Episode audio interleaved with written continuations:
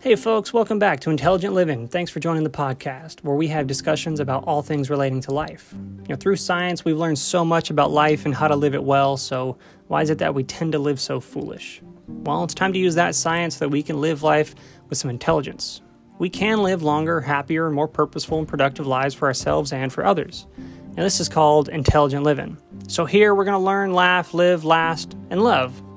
Thanks for joining the conversation.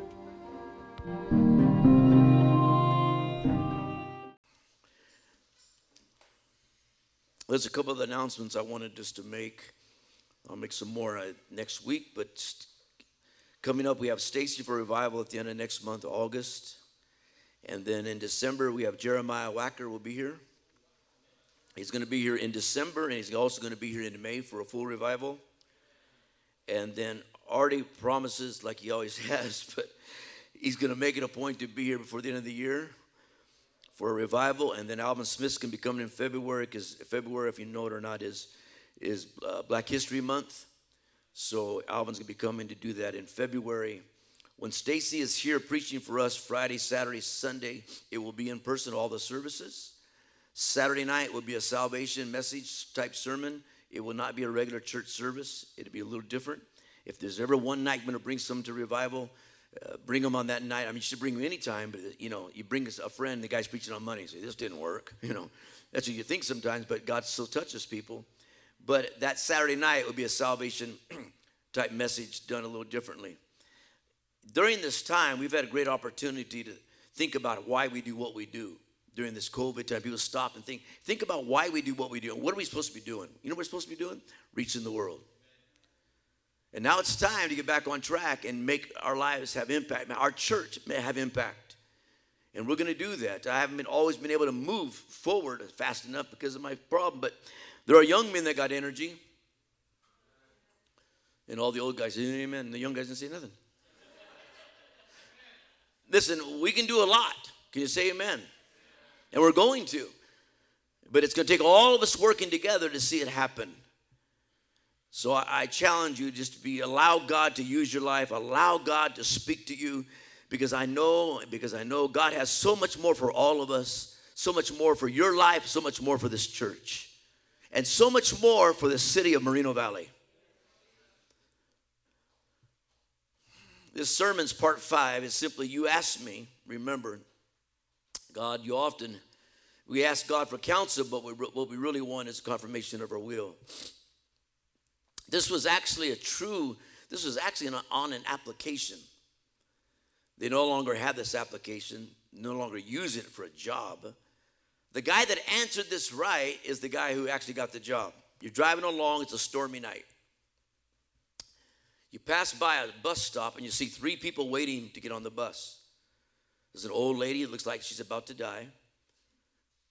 Your best friend who once saved your life and then you see the perfect woman or perfect man of your dreams standing there. There can only be one passenger in your car. You can't return to the bus once you stop or once you've left. Which one would you choose to offer a ride to? At first, I thought I would ask someone to answer it, but I don't want to embarrass nobody. they might give a real bad answer and say, hey, brother, you need to get help. But anyway, A, you could pick up the old lady because she's going to die and thus save her life first. You could stop and pick up your best friend because once he saved your life, this would be a perfect opportunity to pay him back. However, you may not ever find that perfect mate, husband or wife, ever again. There's a chance of a lifetime. Who would you stop and pick up? This one candidate got hired because this is how he answered it. That's pretty easy. He said, I would give the keys of my car, my car keys to my old friend, and let him take the old lady to the hospital.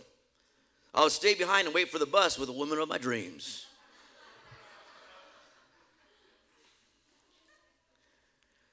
James says, If any one of you lacks wisdom, he could ask God, who gives it generously without finding any fault, and it will be given to him. Psalm says, Thy word is a lamp unto my feet, a light unto my path. And so I ask the question, why so many ships? You know, we don't have to rely upon our own uh, wisdom, our own ways to navigate through life. But why are there so many people's lives shipwrecked? I'll tell you why because they're listening to everything but God. They're, they're not asking, just think about this. The Bible says you and I, as God's people, we could ask God for wisdom. You know what? We get some wisdom from God. People think, man, you got it going on. Where'd you get that from? God. Wisdom from God. In other words, we don't have to be people that are lost in the dark and stumbling. You and I have a Father. We have a God who cares. We have a God who gives us insight, a God that can speak to us. But yet you look around and there are so many people's lives that even go to church, absolutely go to church, but their lives are a total mess. And I think, how can this be? What's not happening in people's life? How did they get into this place? Well, let's read our text and I'll get into this. It'll be a short message. Follow with me. Second Kings chapter 4. It's about the woman again. Elisha said to her, I wonder how can I help you? Tell me, what do you have in your house? She said, Nothing, she said, but a little oil. Excuse me. He said, Here's what you do, Elisha said. Go up and down the streets and borrow jugs and bowls from your neighbors.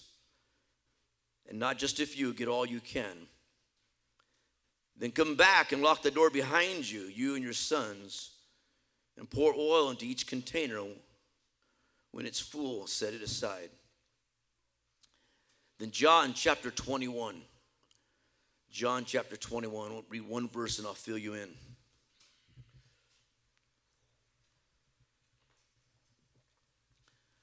It says, Jesus speaking, I'm telling you this very truth now.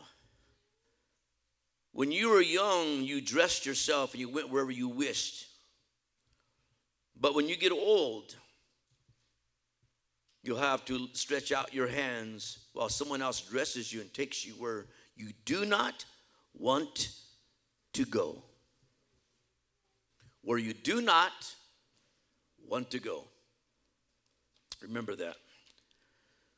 So, in the story, if I was going to, I'm not going to have extra points. I don't want to do that to Tim or Sharon, but I would put an A point would be but I don't want to. There's so many things in our life that we've said that uh, too about. I don't care what it is, but I don't want to do that. Growing up as a kid, but I don't want to do that. No, but but I don't want to do that. But there's things we got to do, even though we don't want to do that.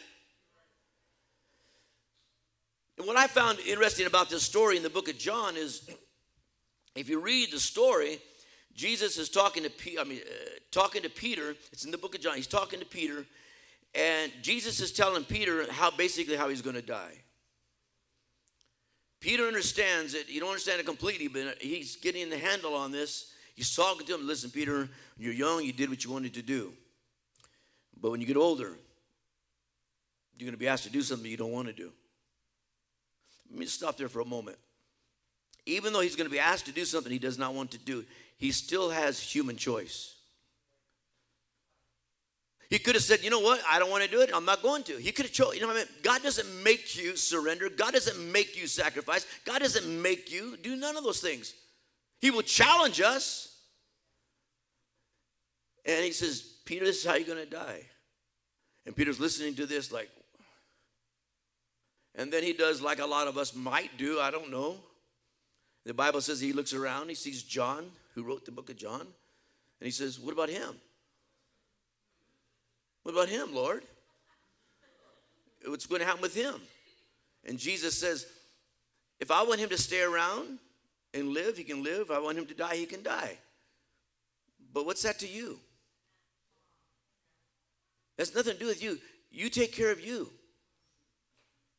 Here's what we say. You know what? Hold on. You're calling me to sacrifice. You're calling me to. You're telling me I'm going to die. And Peter did die. He was crucified upside down. You're telling me to die, and then, well, it's not fair. That, what about this guy? Well, listen, God's will for every one of us is always different. And he says, Well, hold on, because that's how we are. You know what? If I got to suffer, what about him? That's how we are. Oh, I'm going to suffer. You better suffer. It's not fair. It's not good. God. That's Jesus said. Don't worry about him. You worry about you. And then it says that a rumor got started that John would live forever, but that's not what Jesus said. You read it. The rumor got going that John would, you know, would not die, and Jesus but that's not what Jesus said. There are so many rumors people give in the church, but that's not what Jesus said. That's how you interpret it, but that's not what Jesus said, John. And that's not what Jesus said to Peter.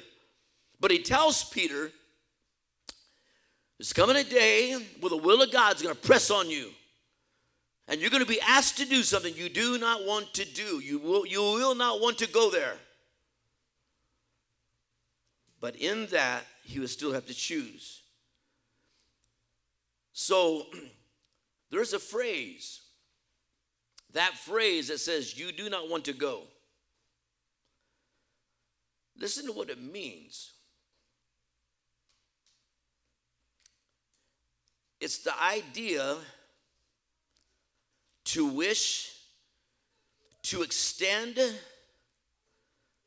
to design. The phrase was commonly used to extend God's best offer to a believer. God's best offer to a believer. If it's the best offer given to me, don't you think I should look at it and go, that's a good offer? You mean to tell me God's best offer for my life, it can be something that I could say, I don't want to?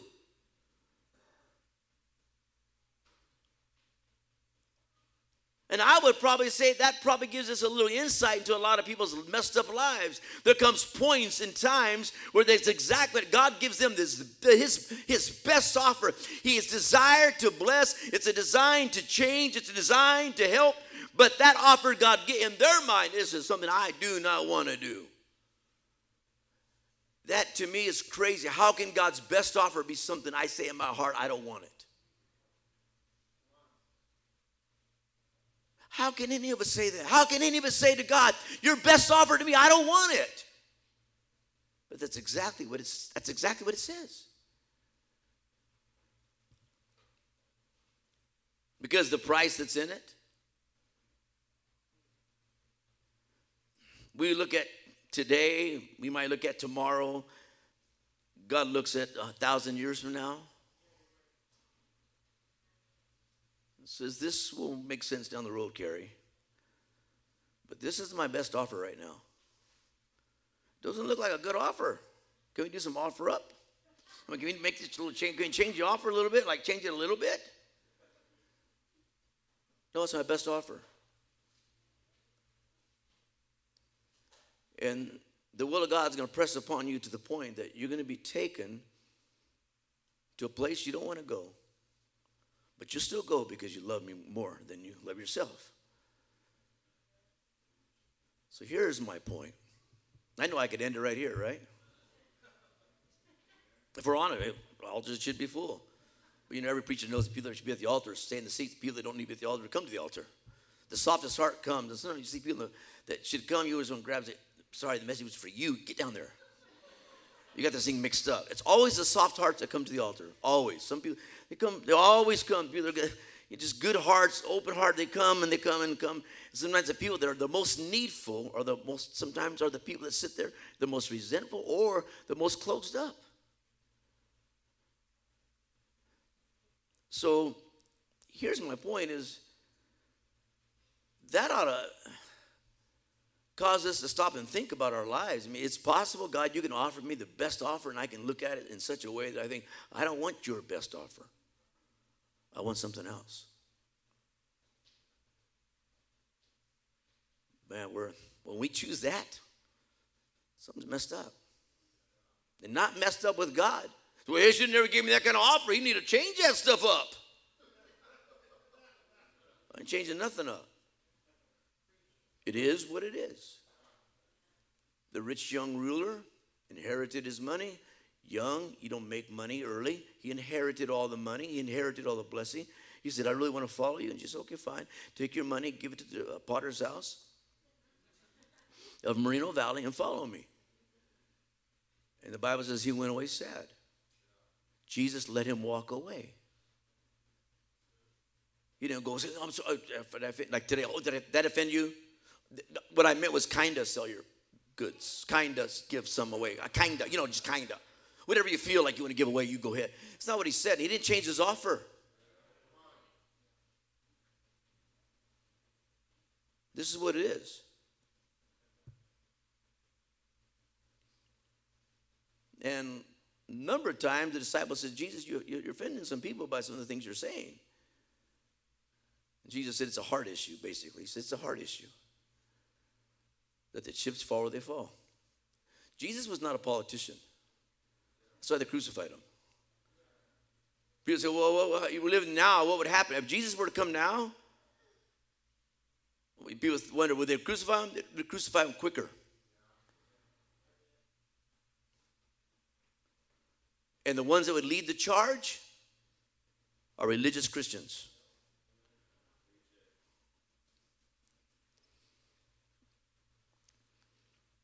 So, how can this be? How can this be?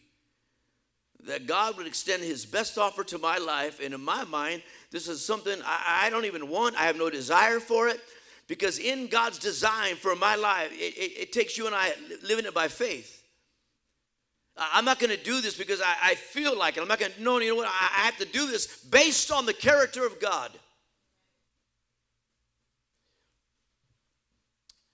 Then I thought about that verse. It says in Isaiah, most of you know it. It says, Isaiah 53, verse 6 We all, like sheep, have gone astray. Each one has turned to his own way.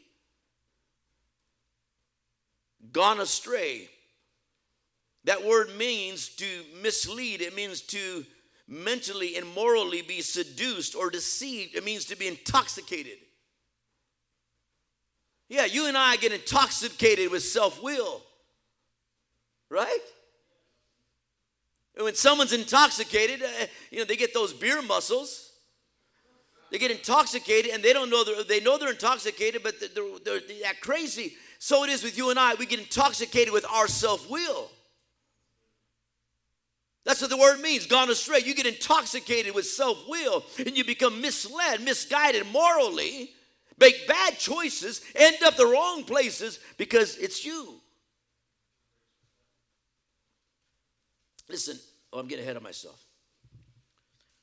I have to grab with both hands because I'm shaking too much. And if you laugh at me, I pray you get double shakes. Shake, shake, shake. Anyway, okay. Look at this. Let me show you something. Wow, time. Put up this picture. Isn't that beautiful? I guess you guys know me. Ain't saying a word. What's up to? What's next? He's setting us up. I know Pastor Kerry. I know he likes flowers, but there's got to be a reason he's been up a picture of a flower. This flower can get up to 10 feet. It's beautiful. And that's not even, that's doesn't show it just, I have a color photo of it. That's a color photo I know, but one I have is beautiful. You look at it and go, wow.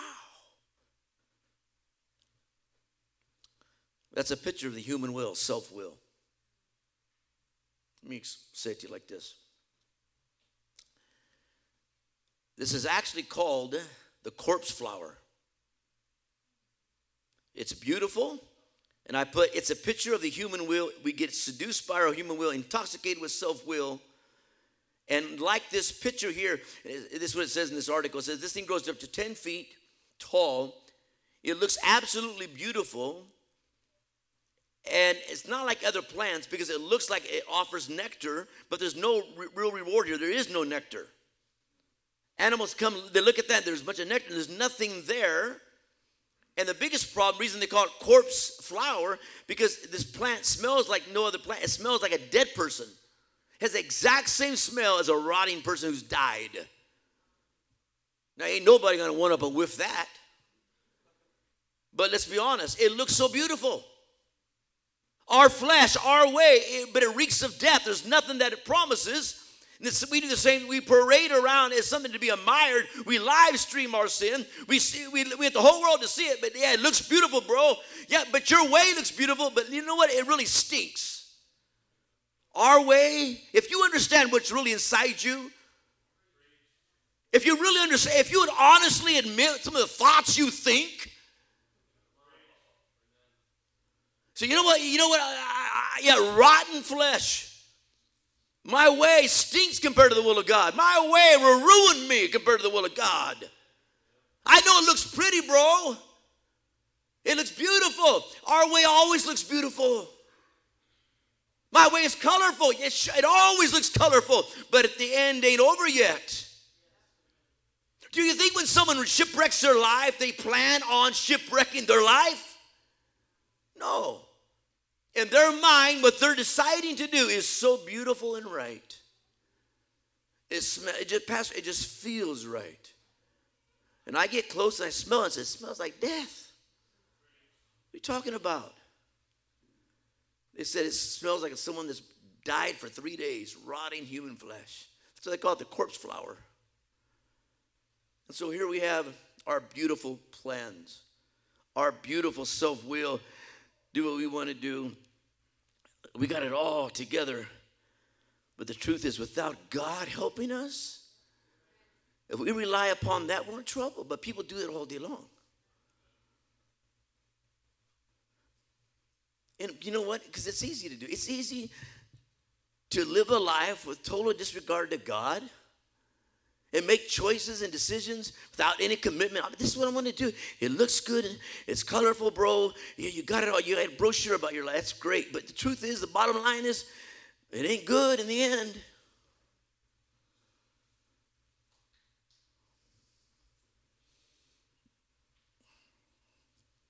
The Bible says there's a way that seems right to a man, but the end is death.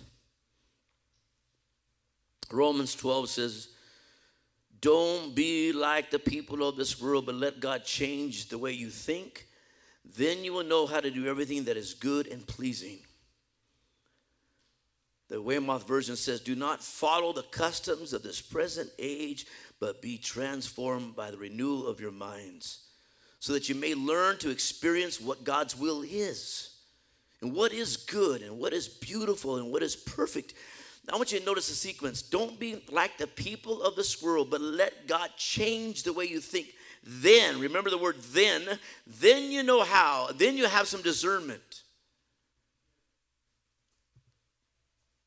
If you allow God to change your mind, transform you, then when that happens in your life, now you got some discernment to know what the will of God is, what's good, what's right.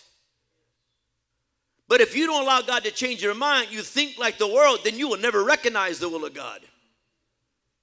That's what the Bible says. Then you'll be able to recognize what God's will is. Then you'll be able to recognize what's right. You do right, then you can recognize right. You do what you want to do, you won't recognize right. Right in your warped mind is right. I mean, wrong in your warped mind is right. Bro, I understand what you're saying, but your thinking's wrong. You're thinking just like the world. Because you're thinking just like the world, you don't even recognize God's will, how good and how perfect it really is. You think it's something to be avoided.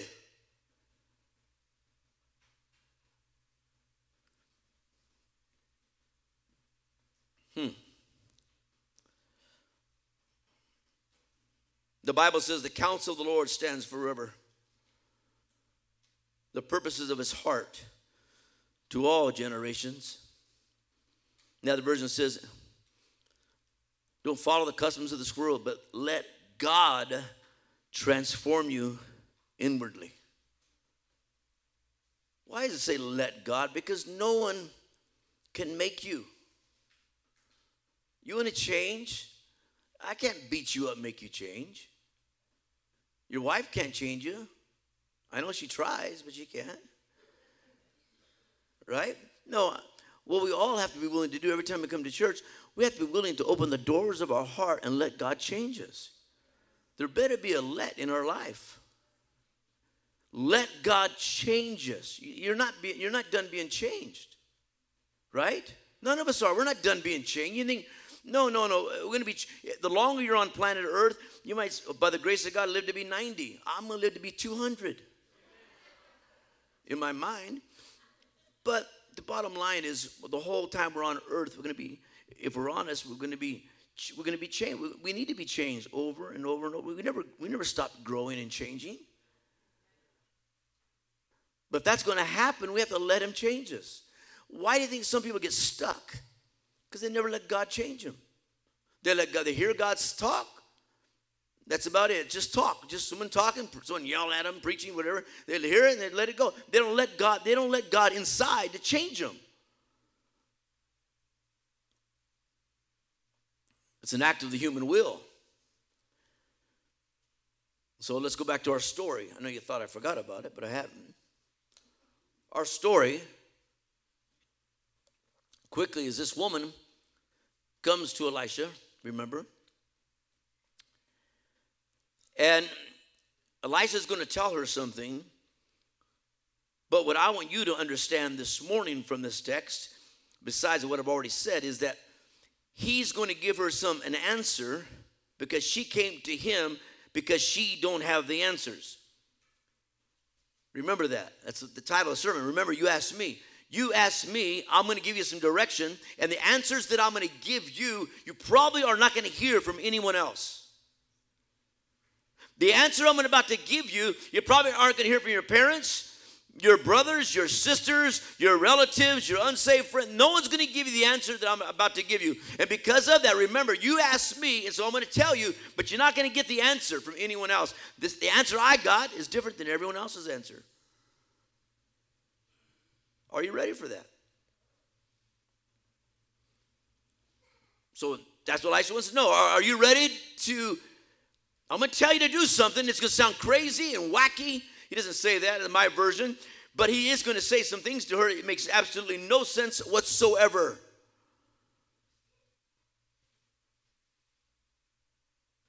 You know, you gotta be very, very careful who you let speak into your life.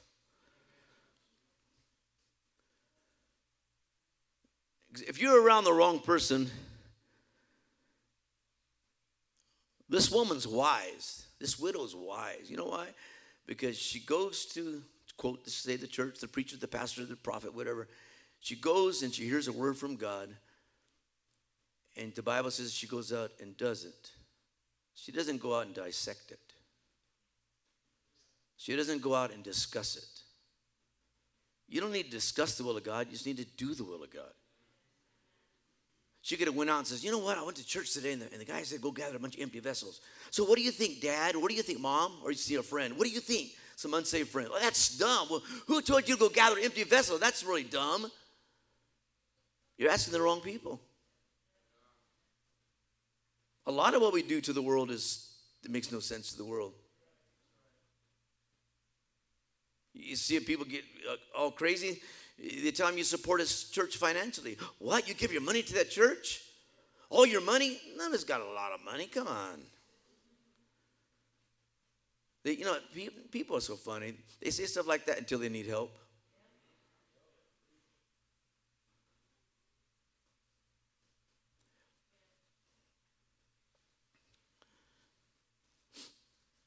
Let's remember that you couldn't fix it. You know, most of you, the first day you came to church or came to Christ, because this was this was embedded in your head. I couldn't fix it. I need God. You need God just as much, if not more now. But you know what happens? We come for a while and we say, Now I can fix it. I'm pretty sharp now. I know four Bible verses. I'm pretty sharp. I've been coming to church 10 years. I know Alvin. I know Marty. And then we think, we know better now. We know better now. I know, we know better. No. Let's go back to the very beginning. She comes to him because she has a problem in her life that she cannot fix. We all have issues in our life that only God can fix and only God can help us. We got saved because we realized we could not fix our life. We could not get delivered. We could not change. We wanted change. We didn't know what we were searching for. We were searching. We had no idea. but we met Jesus Christ. He changed our life. It's total dependence on Him, and that should never change.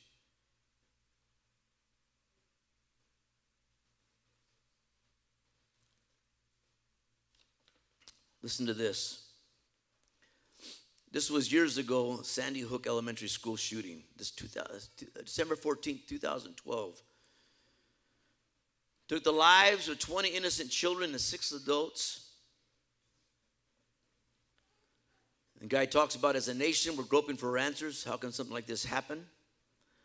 And I think I even wrote it down here. As of 221, I didn't put down the date. I May of 221, we've had 225 mass shootings in America. 225. So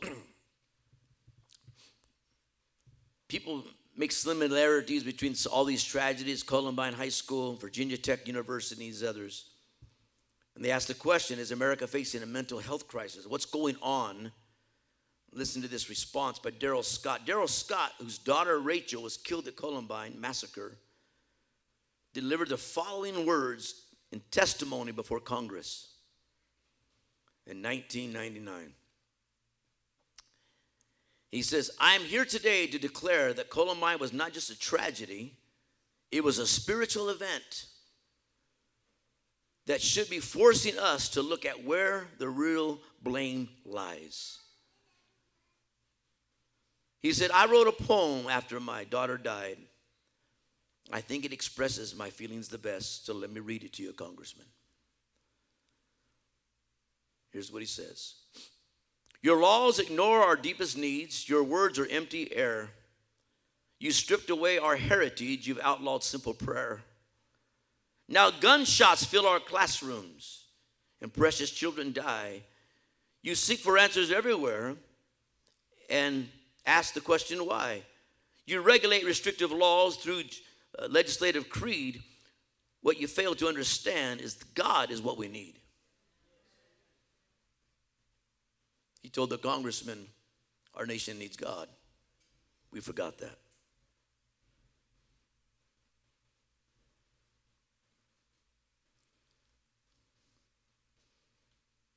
Let me move on here quickly.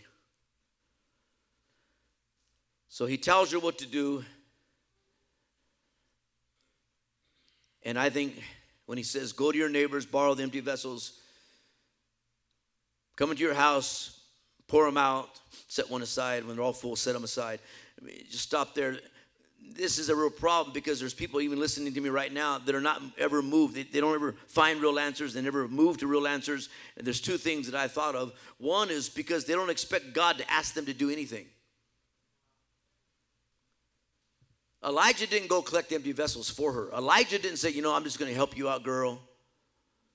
You just stay right here. I'm going to, me and your sons and go collect. No, Elijah didn't say, no, there's something you must do. And this generation has a problem with act. They want, but they don't want to do. And so it is with people. You want God to help you. Yeah, I want God. Well, you, have to, you might have to do something because you might have to do something. You may have to act. You may have to uh, engage your will. You may have to push yourself. Well, I'm not. Well, I'm not. You know, this is not me. Well, it is you now. And the second thing is that a lot of times, like this scripture here, I have to admit it makes no sense. But if there's going to be a miracle, there's always a moment that you and I have to make a decision. You know what? I heard what God said. It makes no sense at all, at all, really. But you know what? If something's going to happen, I, have one choice. Either I'm going to listen and obey or am I not. There's not like three choices here obey or not obey. It's not obey or kind of obey, disobey. No, no. Either you're going to do what the preacher told you to do.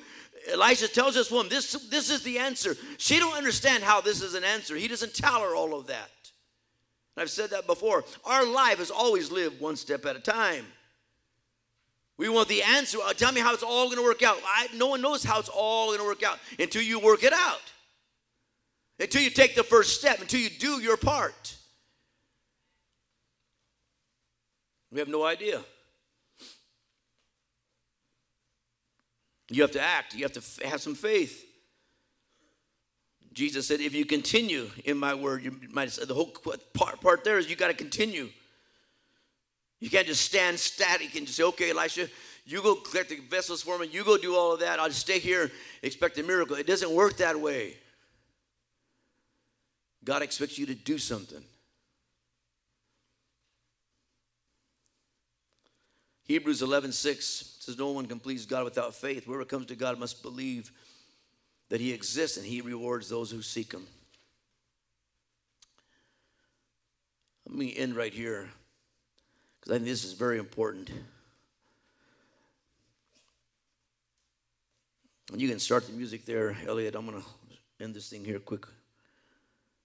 But this really speaks to me, and this is where some of you are at right now, some of you aren't. But when the disciples came to Jesus about faith, and Jesus talked to them about a mustard seed, and they they couldn't cast out this demon, but he, he makes a statement to them. He, Jesus said, "Because your unbelief," he said, "if you just had the faith of a mustard seed, you'd say to this mountain, Be thou removed, and it'd be done." And people get all caught up in all different things about that verse, but the obvious one to me, I plant seeds, I plant plants. And what he's saying is, you may have a mustard seed. It's not the size of your faith. Faith doesn't need size. Faith, faith, faith, side of a seed. The mustard seed is very tiny. If I had one, you probably couldn't even see it. Tiny. Seeds aren't made to be looked at. Seeds are made to be planted. It doesn't matter how much faith you can look at and say, oh, I got so much faith. You need to plant that faith. Like some people told me, I got so much faith. So you don't, you don't have enough faith to get back on a Sunday night. You don't have enough faith to come to church more than once a week, maybe. And some people say, if you're new, I get it. God, you grow in your grace. But if been around for a long time, some people they just they get on their pastor's nerves, the last nerve he has. That's what they say. I'm so strong. If you're so strong, why don't you be committed to Christ? Be committed to the church. Jesus says you got to take the seed and you got to plant it. People come into my house, not that often, but they look around. I won't use it for another sermon, but they say, Was all this here before? What do you mean? Was it like this when you got it? No. You notice all the other houses? None of this? No. Who did it? How did it get here? Someone planted a seed. Not all, but a lot of it I planted myself. Listen, I don't care how much you, you, can talk all day. We can talk all day long. How much faith do you have, bro? I got a lot. I got a lot of faith, man. Plant it, please. Plant it. If you plant it, it can become useful. That's what he's telling the disciples. We hear sermons. I'll get to it next week. We hear sermons. Why do we hear sermons? What's the point of this exercise? So we can draw closer to Christ. Not so we love the world more. Draw closer to Christ, transform us to be a vessel unto glory, and reach as many as people as we possibly can while we're still alive.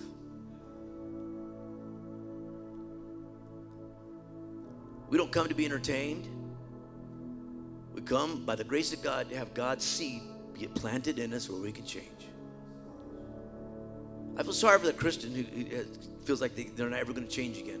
If I don't want to be the same Kerry I am today, two years from today. Jesus says you got to plant what you got. That's why it didn't work for you guys. It's not how much you know. It's what you do. Take it, put it in the ground, put it in the ground. And it is a lot, a lot of work to plant seed. I'll get to that later, but now the sermon, it's a lot, a lot of work. And what you put, you put it in the ground and no one can see it. You know, there's a lot of things God does in our heart and life that no one can see. And you might be tempted to think God's not doing nothing. If that seed is planted, trust me, it's at work, supernaturally at work in your heart. And no one can see it until it begins to grow. Go back to the woman. And this hit me. I thought, this is so, so true, but it's so hard. He says, You go collect, listen to this, you go collect the emptiness of your neighbors. That's a powerful thought. Listen to this. Two things I'm going to close.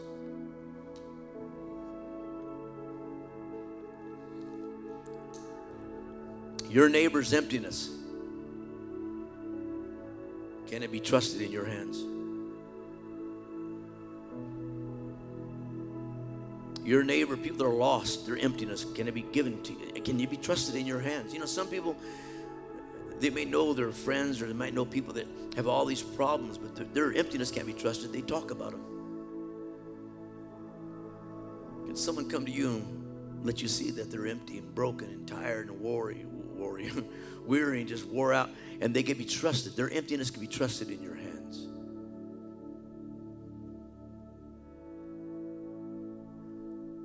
But that's not my main thought. That's one of them. The other thought is this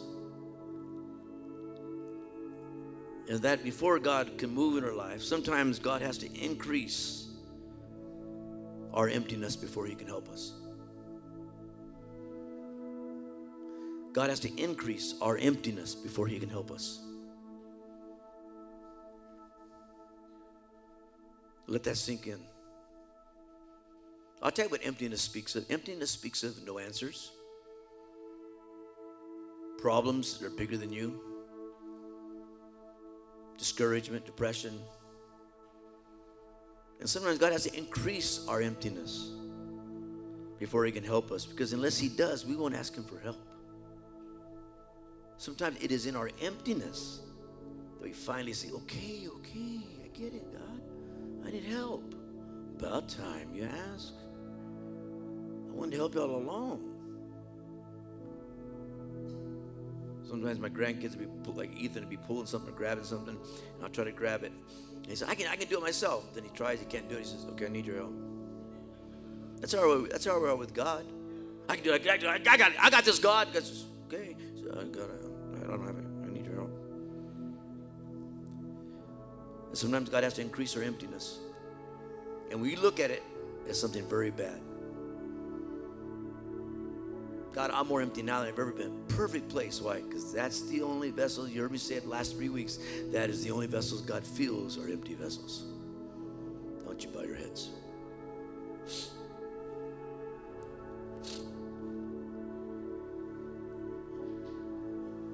Every head bowed and please every eye closed.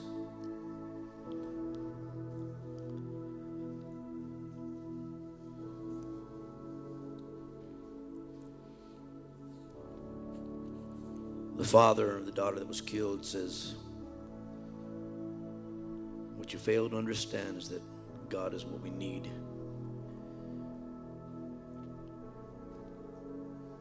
Maybe you're in a position right now where God is expecting you to act. God is asking you, and you say, Oh, it makes no sense to me.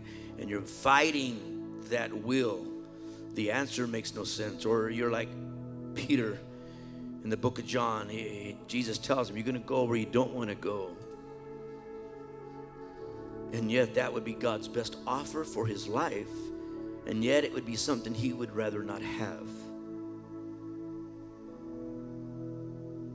That's scary to me because if it could happen to him, it could happen to any one of us. God's best offer to us can be something we look at in the natural and say, This is not what I want.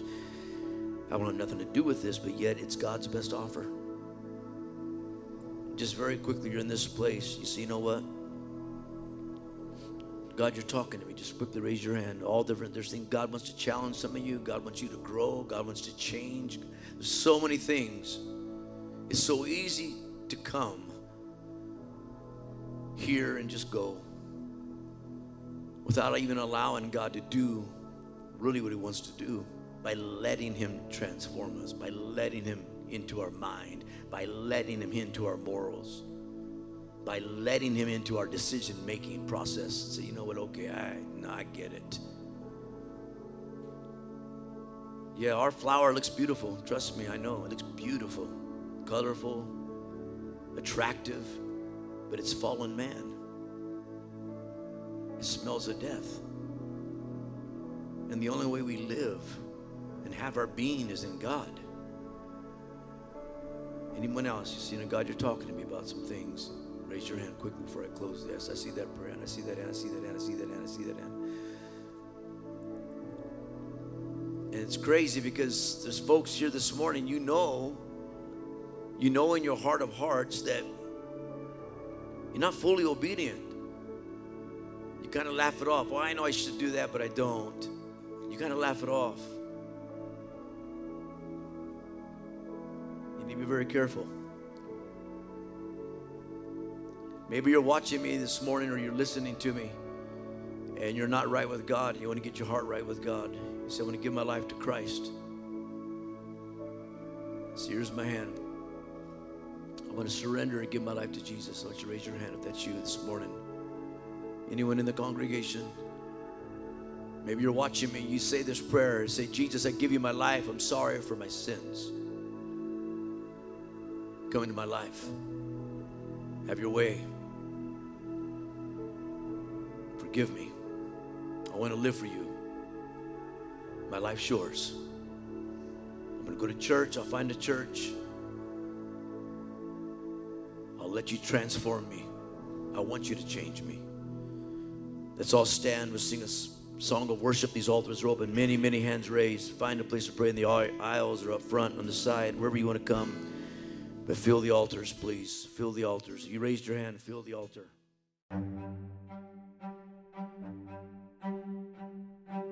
Hey, folks, I really hope this episode encouraged you to live a more purposeful and intelligent life. If it did bless you, would you share it with somebody who you love as well? Thanks again for joining us, folks. We'll see you next time.